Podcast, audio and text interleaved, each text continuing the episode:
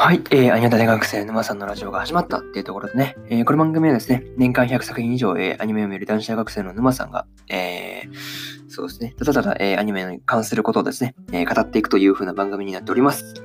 えー、Apple Podcast とか Spotify とか、えー、各種配信サービスで聞けますので、えー、そちらの方でもね、えー、チャンネルのフォローとか評価とかやっていただけると、えー、ありがたいです。はい。ですね。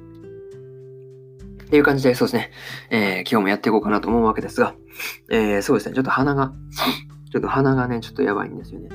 なんだろうね、花粉かな？わかんないんですけど、なんかちょっと鼻水があれなんで、ちょっと鼻声なんで申し訳ないんですけど、はい。まあ、やっていこうかなと思います。はい。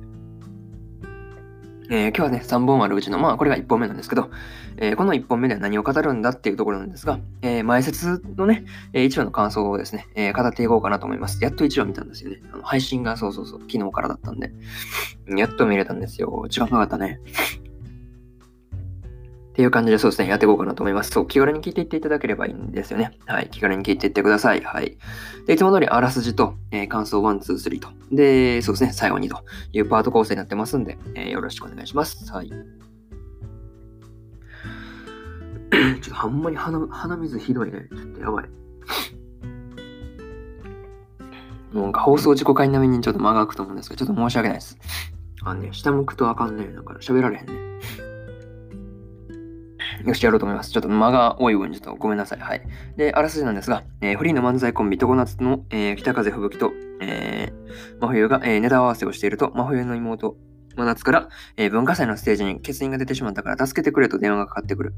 ネタ披露のチャンスだと同じく漫才コンビの、えー、R 凸の、えー、リンとナヨッタにも、えー、声をかけ、勢いよと文化祭を繰り出す4人だった。というね、えー、公式サイトからの引用です。はい。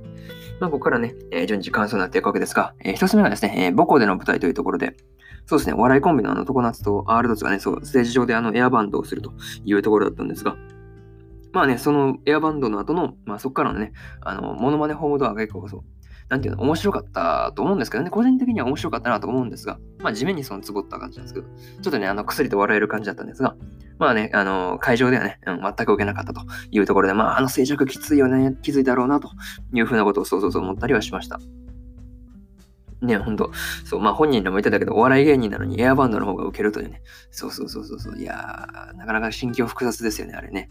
はい。まあこれが、えー、感想の一つ目の、えー、母校での舞台というところになるんですが、えー、次が、えー、二つ目のお笑いコンビ常夏結成秘話みたいなね。うん、そうそうそう。まあ結成したのは、ね、常夏のまあ結成が、そうですね、真冬と吹雪が、あの、クラスでね、あの漫才をした時に、まあ受けたっていうのが、まあそれがきっかけで、まあ、その時はそのモノマネホームドアはすでに受けていなかったっていうこともそうですね、まあ、発覚したわけですが、まあね、あの、平野先生が何回も見てるうちに笑える的なことをまあ言ってたんですよね。そうそうそうそうそう。なんだろうね、そう、そういうネタもあるんだねっていうのをちょっと思ったりはしたんですが、まあ、個人的にはね、あの、モノマネホームドア、ちょっと常夏の、あの笑いコンビ常夏のネタとしてあの定着していってほしいなとかいうふうなことは、まあ、思ったりはしました。はい。えー、これがそうですね、二つ目の、あの、お笑いコンビ常夏結成秘話とかね、まあ、その辺のところなんですけど、まあ、本当そう、モノマネホームドアは結構そう、個人的には結構つぼったところなんで、残ってほしいなというふうなことを思ったりはしました。はい。で、これが二つ目なわけですが、えー、次は、えー、三つ目、笑いとはというところなんですが、えー、何回もね、その見ているうちに、まあ、笑えるというふうなことを平野先生が言っていたということをですね、まあ、真夏から聞いた後にですね、そうですね。じゃあ何回も披露しているうちに受けるようになるではあ受けるようになるのではないかというふうなことを、えー、真冬が言ったの、まあ、吹雪がね、うん、まあ、制していて、制していてというか、金申し訳ない。制していたというか、まとめてましたよね。そう。まあ、その後のね、あの、ラストでね、あの、お風呂でのあの、吹雪のしんちゃんのものはね、うますぎるよね。そうそうそうそうそう。いや、うまって思って、そうそうそう。え、めっちゃうまいやん、みたいなこと、そうそうそう。個人的には思ったりしたんですけどね。はい。まあね、これがそう、三つ目なんですよね。まあ、笑いって難しいよねっていうようなことを、そう、しみじみとね。そうそうそうそうそう。受けるのが平野先生だけだったりするパターンなんじゃないとかいうこともあると思うんで、難しいですよね、こういうのね。まあ、それは置いときましょう。まあ、本当そう、なんかそういうことは思ったりするね。はい。まあ、これが3つ目の、まあ、笑いとはというところの感想で、えー、まあ、最後になるんですが、あそうですね、まあ、前説のね、あの1話、まあ、結構そう、まあ、面白かったなって思うんですけど、まあ、あの1話感想と、一応ググってみたんですけど、なんか、結構、なんか入りがし、つかみが失敗してるとか、なんかいろいろと書かれてたんですけど、まあ、個人的にはそうですね、そうですね、面白かったんではないかなというふうに思うんですけどね。まあまあまあ、人の面白いの観点とあれがずれてるだけなんでね。そう、俺の観点は普通に人とずれてるので何とも言えないんですが。まあそうですね。普通にそう面白いと思うんだけどね。まあまあ、それは置いときましょう。まあそうですね。まあそれはさておき、えー、ここからね、あの、常夏がそう這い上がっていくようなストーリーなのかなというふうなことを思ったりするんですが、本当ですね、先の展開というか、どういう風に這い上がっていくのかとか、そうですね、ネタとかもなんかね、面白いやつあるかなとか結構気になったりするところが多いので、えー、次回も楽しみだなというところでですね、えー、今回の、そうですね、えー、前説1話の感想ですね、え、ここまでにしようかなという風に思います。はい。